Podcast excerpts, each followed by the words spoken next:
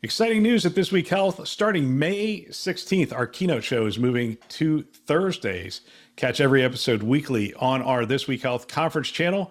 Don't miss conversations with top health system leaders designed to transform healthcare one connection at a time.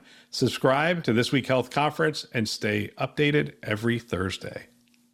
Today on This Week Health. I think that we are uniquely positioned in healthcare to just see a wide variety of attacks.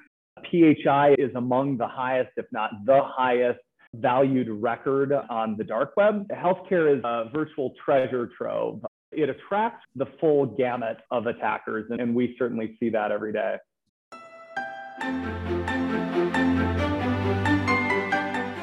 Welcome to a solution showcase. We're going to have a cybersecurity conversation today with Sharp Healthcare and Proofpoint, and we're going to be talking about the increasing sophistication of these attacks and how personal and pointed they are getting. My name is Bill Russell. I'm a former CIO for a 16 hospital system and creator of This Week Health, a channel dedicated to keeping health IT staff current and engaged. You can subscribe wherever you listen to podcasts Apple, Google, Spotify, Stitcher, Overcast, you name it, we are there. You can also go to thisweekhealth.com and subscribe there as well. And now, on to our show.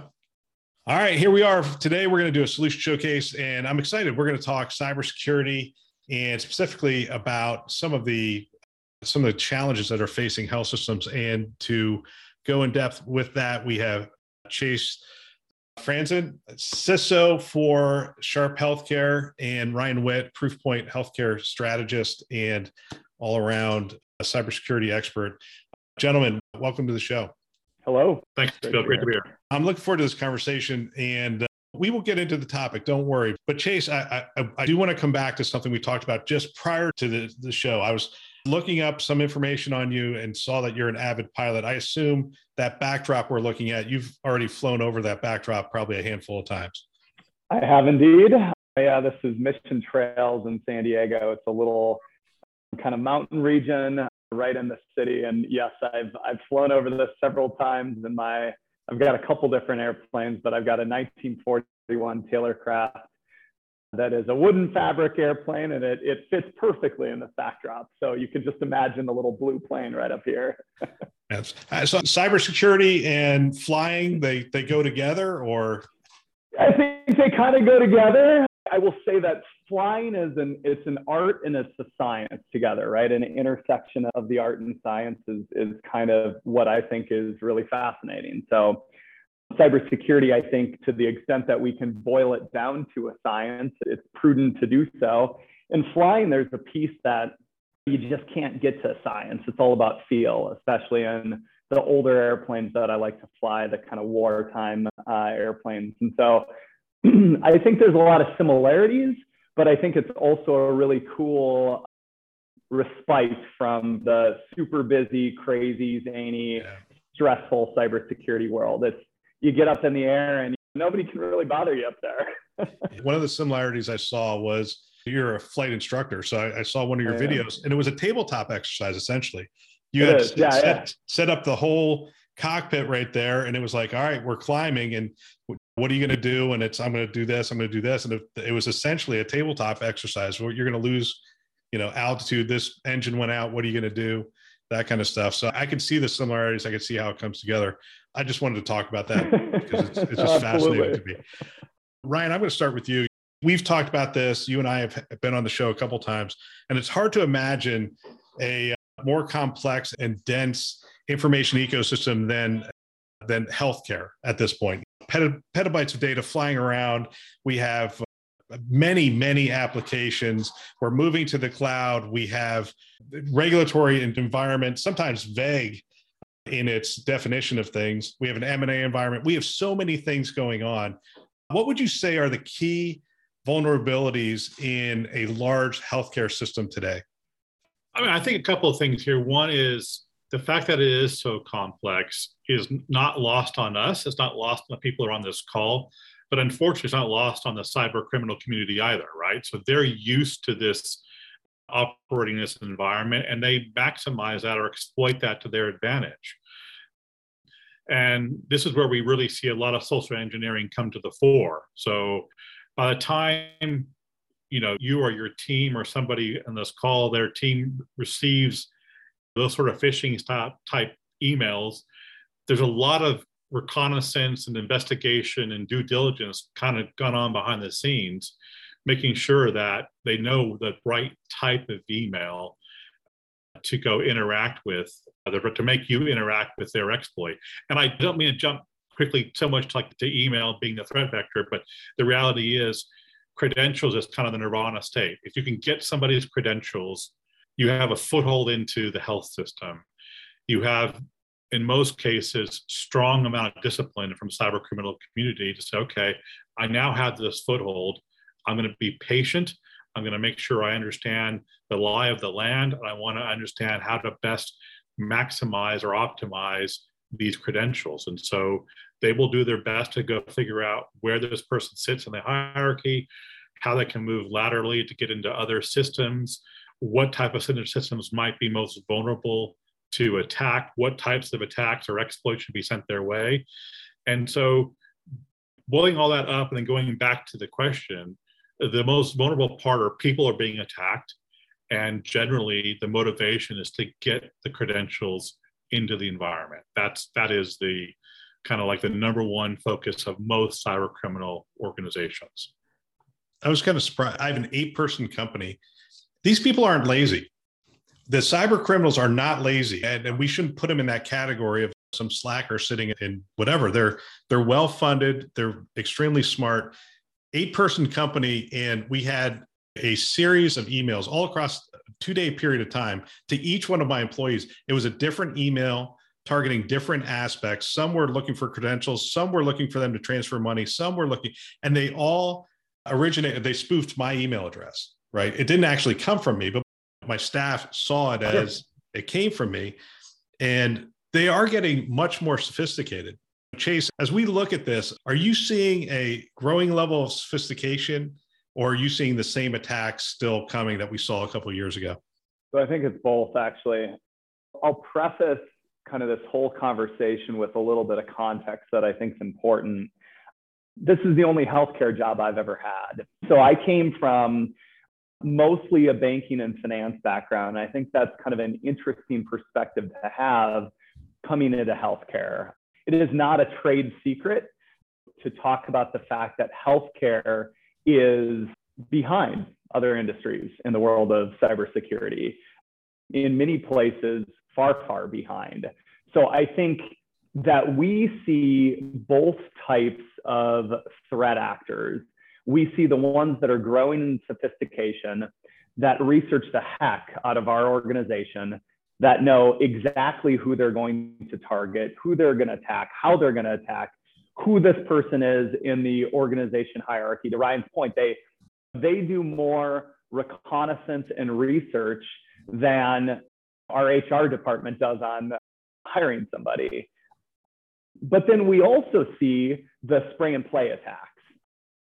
I think primarily because, again, healthcare historically just has a, a fairly low sophistication with fighting cyber activity. So I think that we are uniquely positioned in healthcare to just see a wide variety of attacks.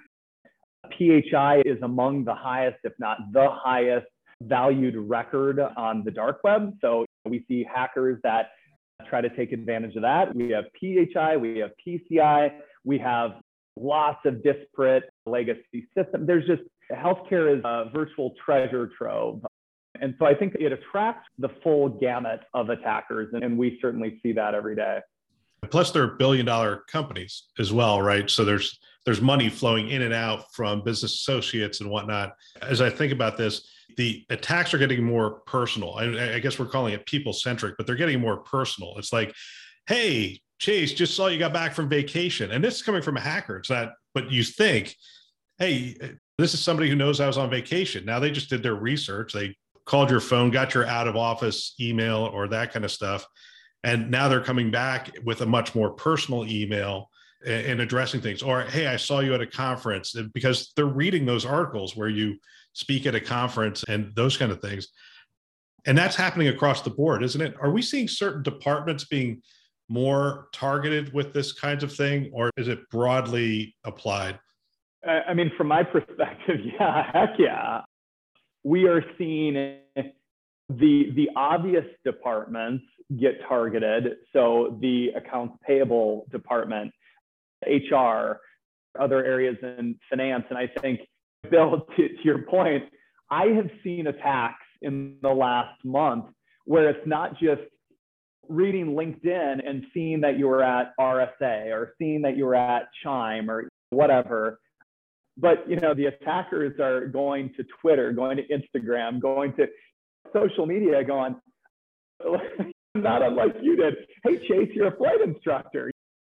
I saw this posting that you did on this social network. So certainly I think the attackers are getting not only more sophisticated, but I agree, more personal, and are using all available means that they can to to appeal to kind of those I don't know if you call them heartstrings, but the personal side of interaction. And, and yeah, absolutely. To the extent that they can figure out that certain areas in our organization hold certain keys to the kingdom, absolutely those those groups are targeted. So Ryan, I, I want to come back to you and say, what are the key data threats? What are the key threats right now to the patient data today? Where are they coming from?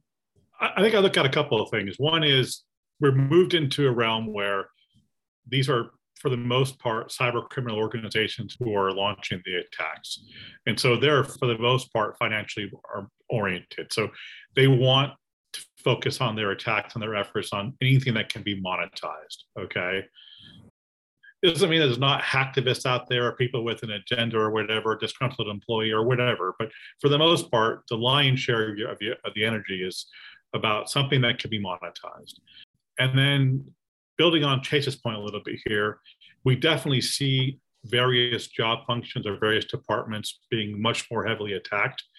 And I think the attributes I would point to um, to look out for within with someone's maybe listening to this, this webinar and say, okay, how can I apply it to my organization is if you have somebody in your organization that has a high profile nature of their job, they're on your board, they're active on LinkedIn, they're a noteworthy oncologist, surgeon, whatever their discipline might be. But anything that puts them in the public profile, that means that person is probably much more heavily attacked. Even if that thing is maybe somewhat obscure, like a CISO who also is a flight instructor, right? That's not necessarily a, a connection you would make, but that job or that hobby puts, in, in this instance, more broadly in the public spectrum. So that's number one. If you're in the public profile, you're going to be more attacked. Number two is if it's deemed that you work in a vulnerable way, so just the nature of your job means you have to go download files or you have to interact with third-party suppliers, you have to interact with the cloud, you have to authorize payments, download resumes, whatever it is in your job means you have to go interact with the with the, with the, the web. You're going to be more heavily attacked.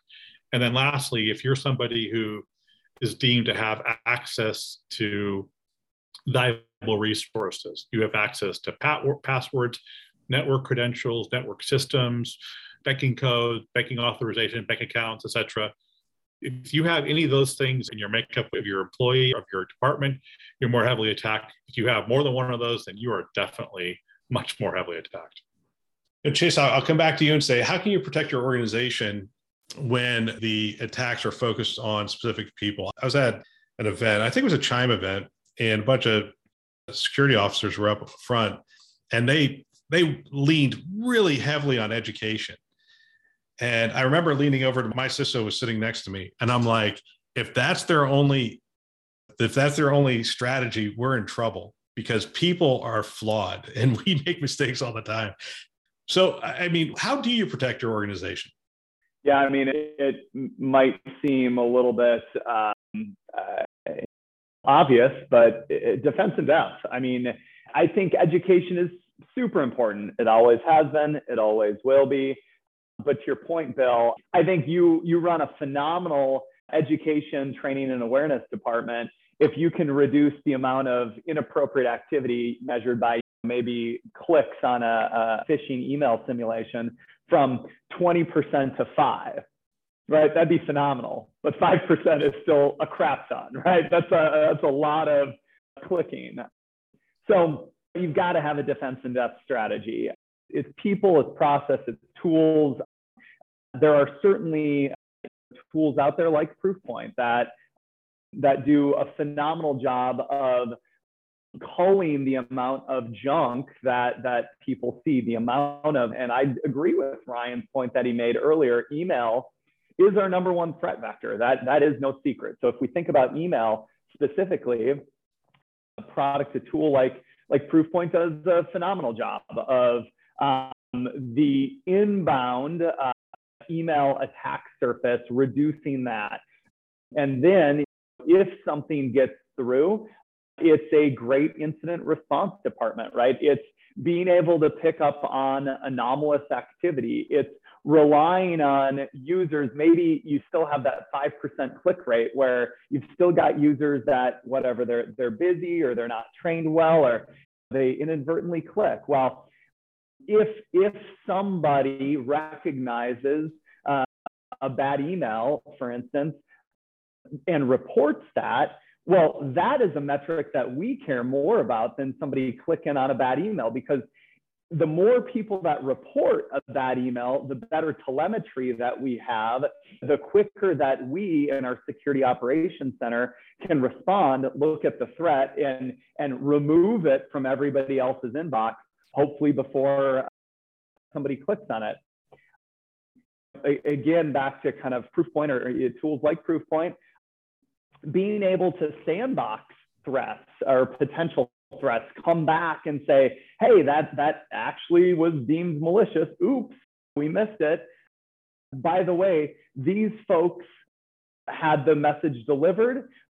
These folks clicked on it and go do something about it. So I think it's, it, it's perhaps obvious, but this is a, a problem that we obviously need to solve with not only training, not only tools, right? It's also incumbent upon us to have really, really good playbooks that we can execute on in our incident response program to very, very quickly triage events and hopefully mitigate these things before it becomes an eviction process. So, Ryan, how is a people centric approach to cybersecurity different than existing approaches today? The big difference is having the knowledge and the understanding of very precisely who is being attacked. So, having some data or uh, a tool, Chase kind of alluded to this already a little bit, but that gives you insight that very clearly understands who within your environment, who within your departments are more heavily attacked. Most healthcare institutions I engage with cannot plug all their security holes. They would love to, but as Chase kind of already alluded to, healthcare is way far behind. Again, not a not a trade secret. I think you referred to this as. So you have to go. There are some trade-offs. You have to place your security bets. I would argue that one of the places that you should very much focus on is understanding on where the attackers are attacking. This is there's a lot of sporting analogies here. We just concluded the, the NBA playoffs, and the Warriors are really good at three, the three point shot. So if you want to beat the Warriors, you got to defend against three point shot. If you want to defeat cyber criminals, you have to done, you have to defend against where they're attacking.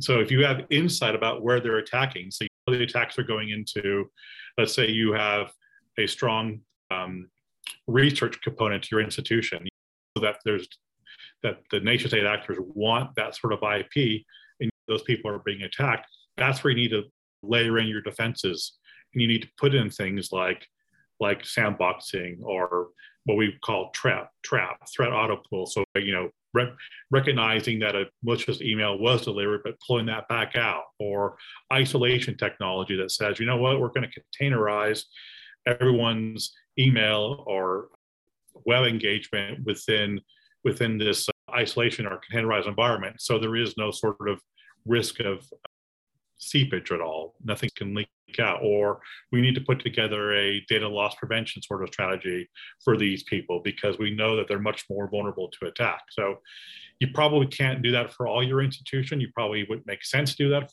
for, for everybody. You probably don't have the budget or the resources to do that for everybody, but you can make you can make those layers much more pronounced. But you have to understand where the people where who's being attacked. I think that goes back to your has people centric different. It's like having that knowledge and understanding of very precisely where the cyber criminals are active. You know, in, in healthcare, we we keep talking about personalizing healthcare, delivering based on genomics and that kind of stuff. But that you're almost giving us the the DNA of the attacks. So we're able to go, hey, you know what? For research, we're going to do this education. And what we used to do is we used to just have this broad level computer based training for cybersecurity, and there was level one, level two, level three, and we would just push it out across the entire organization. But now we can get very specific with the education and the tools that we're going to layer into different departments. So we don't necessarily have to buy an enterprise tool for for everything. We can actually be more targeted. Am I am I getting close? Am I understanding this? I think so. Yeah, I let Chase weigh in here. But yeah, if you're someone like if you're a CISO like Chase did, you have this whole menu of options available to you from you. What, what are the right layers? And so you have to make that selection about what is the right layer versus what the attack is facing somebody. I mean, Proofpoint would prefer that Proofpoint menu items are chosen, but you have to make the ones the best options for for that environment in question. So I think that kind of that personalized healthcare or personalized cybersecurity defense is maybe not a bad analogy. I totally agree. I mean, I, we've already said it here, but you know, we have an incredibly limited budget that we get to play with. I unfortunately can't go out and purchase the best point tools across the entire ecosystem and an army of engineers and analysts to support it and the architects to put it all together. I wish we could, but the reality is we just we don't have that capability. So like anything else, we have to analyze our environment, our business, our departments, our people to figure out where we have vulnerability, where the attackers are going after, and then we plug those holes in the dike and and have that be part of our kind of broader information security program maturity. So as, as a specific, for instance, back to kind of departments that attackers aren't stupid, they're going to go after, right? Our accounts payable department. We know that attackers are going to go find people with specific job titles on LinkedIn or ZoomInfo or whatever, and we'll go after those folks. Usually, again, I agree with Ryan that these are usually financially motivated attackers, but they're going to go after them via a lot of business email compromise types of attacks. Like you talked about, Bill, somebody that that will come in, an attacker that'll come in, figure out maybe some of the supplier relationships that Sharp has, because by the way, that's not hard to find either. You can go look at some of our philanthropic partners, some of the foundation events that we've had, and see who and what companies, what suppliers are yeah. are donating just, to. Just go to the yeah the golf tournament and look at. That's right. Go to the golf tournament, and all of a sudden you've got as an attacker, you've got a hundred different targets that that do business with us that you can go after and try to masquerade as or find a vulnerability in their system and then come in via a, a third party compromise or a business email compromise attack and and change one letter in the email address and, and masquerade as the president of this company. And oh, by the way, could you cut that $25,000 invoice that, that you owed us? So totally agree that we have to use our dollars in the best kind of highest use position that we possibly can. And I agree. I mean, it, it starts with understanding our attack surface from a people perspective and applying our investments at that level. All right. So, one of the questions I want to talk about is exfiltration. So, Ryan, I'll come back to you. At some point, they're exfiltrating some aspect of data or some information that's going to help them to either get money, ransom, you name it, whatever their attack happens to be. How are they exfiltrating the data and how can we protect against that? I mean, it kind of depends based on you know, what their what their motivation might be. If they're trying to go steal IP, that's one form of exfiltration. If they're just trying to redirect payment, trying to intercept a payment, or trying to there's a different form of exfiltration. If they're trying to go steal PHI, I'm not sure that's the motivation these days as much as it used to be. But that's it. You have to kind of there's a situational dependent. Then I think you look at what are the tools that you could put in place to mitigate against that, and then data loss prevention technology is the one that we would favor a lot here for exfiltration because it can start looking at behaviors that are not associated normally with that person in that job role or can look for key words key phrases key numbers etc a whole range of triggers that can set off an alarm or a policy and that policy then can to do something that do something can be monitor that do something can be stopped and blocked that that that policy can be removed. That that piece of data or that file from the from the email etc but the point being is having that ability to to survey the environment draw some conclusions about what might be happening and then have those policies in place that that essentially stop that behavior. It's interesting to me. I mean, we talked about the sophistication of the attacks and how they're getting personalized, but the attacks are getting different in their approach. And we used to measure the attacks by how, how many records were lost and that kind of stuff. But the the attacks can be measured in a lot of a lot of different ways now. And we have these these tools that we think are essentially for us and our teams to function from, the SharePoint being one of those, right? So you have SharePoint sites and you're sharing information amongst the team and whatnot. But if they get credentials, they get into those SharePoint sites, and that's sometimes where information is being stored to facilitate transactions and facilitate communication in certain workflows. But it's even worse than that, actually. It's to interrupt, but it's even worse than that. That becomes a place where they launch attacks from they can launch attack from like the the centralized portal? Yeah and those are the ones that tend to be pretty impactful. I mean chase correct me if i'm wrong here but if you're an employee of a given health institution you see some sort of communication coming from your legitimate share let's just pick on a sharepoint here for a second. Sharepoint instance and it's asking you to do something or asking you for credentials or sending you a document with these malicious links inside of it, you're much more inclined to interact with that document because it it came from your official SharePoint portal. So yeah, that's where it really starts to have a huge adverse impact on an institution. Yeah, I, I agree. I mean, to the extent that we use these kind of major platform play technologies, especially obviously the cloud enabled ones. Ryan, to your point, you know, if you're an M365 shop and and you've got an attacker that launches an attack from SharePoint, from Teams, from OneDrive, hey, so and so shared a file with you, the 2022 budget, uh, please open, validate your cost center is appropriate. That's a lot easier to get an individual to click on because it's your company's technology that that is that it's coming from. So yeah, I, I absolutely agree. Let's close this out by looking into the future, and the future could be six months to a year away in the cybersecurity world because things were. Ryan, you and I had a conversation during the well, it's still during the U- Ukraine conflict and war, as we would call it. But man, the escalation, the things that were happening early on in that in, in that event uh, around uh, in and around the Ukraine, but then eventually into the U.S. were pretty significant. So I'm not discounting that things could change within the next week or two weeks. But when you look out, what are you most concerned about that's next from a cybersecurity perspective? And what do you think the approach might be to dealing with those threats? I've got some thoughts. we'll start with you, Chase.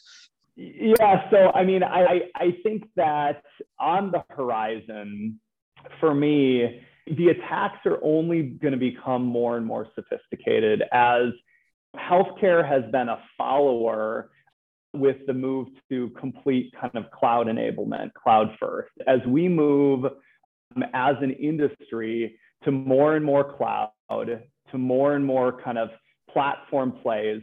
I think it, to the point that we just made, it gives attackers a platform to operate from. They're only going to become more and more sophisticated. So I think there are some, some obvious things. We keep talking about um, attackers getting credentials and, and then being game over. Well, that shouldn't be possible. There should not be anything that is accessible to the internet without multi-factor authentication. But then speaking of authentication, this idea of zero trust and, and the security truly being at the identity of an individual, we've got to get our IAM correct. We've got to get identity correct. So I'm thinking right now about what is the future of passwordless? How do we get passwords out of the hands of users? Passwords are just they're crap. I mean, they're nobody likes them. It's kind of archaic. It goes back so far. You'd think it would have been replaced archaic. by now. yeah. So, how do we enable a beautiful, elegant solution for our users, for our employees, for our customers that don't depend on passwords, that are easier to use, that are more secure, and that uh, so we can ensure that as somebody joins our ecosystem, they are kind of who they say they are. And then as a person is inside of our ecosystem, we need to ensure that their posture doesn't change ever. So if the user gets in and all of a sudden starts doing weird things that they've never done before, they come to work at the same time, same place every day, same IP, open up their email and then Google Chrome and go to these three websites. And all of a sudden they come in and they open up SharePoint and download gigs of data. Well, that's weird. We got to be able to pick up on that and do something about it very, very quickly. So I think that to bring it back to concepts that we opened with, the attackers are only becoming more patient. I think what we've been seeing is very, very financially motivated attackers that want their payday immediately or very, very quickly. So a lot of times they have a propensity to screw up and give us telltales because they want to operate quickly. They want their payday quickly. I think we're seeing that change to a lot more patient attackers that might go get some creds from the dark web or a phishing attack, and then may try to figure out what MFA system do you have, where do you not have MFA deployed, try to get a foothold and be very, very patient. And I think that's where I see the future of healthcare cybersecurity is we're never going to patch all the holes. We just aren't. And if you think about healthcare, our job is to have open doors to the public, to come in and be served. So we've got holes. We can't just have a castle and moat strategy. So we've got to be able to detect threat actors anywhere in our ecosystem via things like anomalies, being able to pick up to Ryan's point, somebody doing something that they've never done before. So those are really the areas that that I would lean in on. Kind of, I'm not a fan of zero trust. The word, I don't like that flashy kind of consulting buzzword, but you know the principles of it, identity being really the future of security. I think we've got to embrace that completely. Fantastic, Ryan. How about you? Give you the last word. Yeah, I would agree with a lot of what Chase just said we're probably not going to see a whole lot of new threat vectors being explored until we plug the current threat vectors, right? So, I mean, phishing is as old as cybersecurity is for the most part, and still is the most effective tool used against health systems. So until we plug that, I don't know we're going to see a lot of difference. I I am concerned about collaboration tools. We talked about that a little bit already, but we're seeing more and more let's just pick on Teams here for a second. Teams is more and more being used as an email engine, like a lot of email style engagements happening on Teams. But the one difference between Teams and say Office 365 or other email environments is email environments, traditional email environments, do have some protection and layers and depth in place. Teams and others collaboration tools don't really yet. So you're you're using those systems in a way that maybe they weren't 100% intended to do so. They're convenient and a lot of the employees like using those tools for all sorts of understandable reasons, but they don't have the controls in place. And so I'm concerned about that being a significant area of seepage going forward. Ryan, Chase, I want to thank you for sharing your wisdom and experience with the community. This is fantastic.